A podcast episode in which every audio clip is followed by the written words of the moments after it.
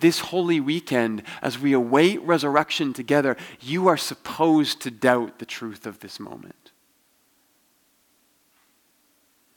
And you are supposed to struggle with the darkness of this story. You are supposed to flirt with the idea of abandoning God the way that God sometimes seems to have abandoned you.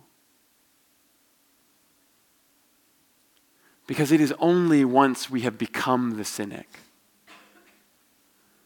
that we can truly experience the beauty of being brought back from the brink.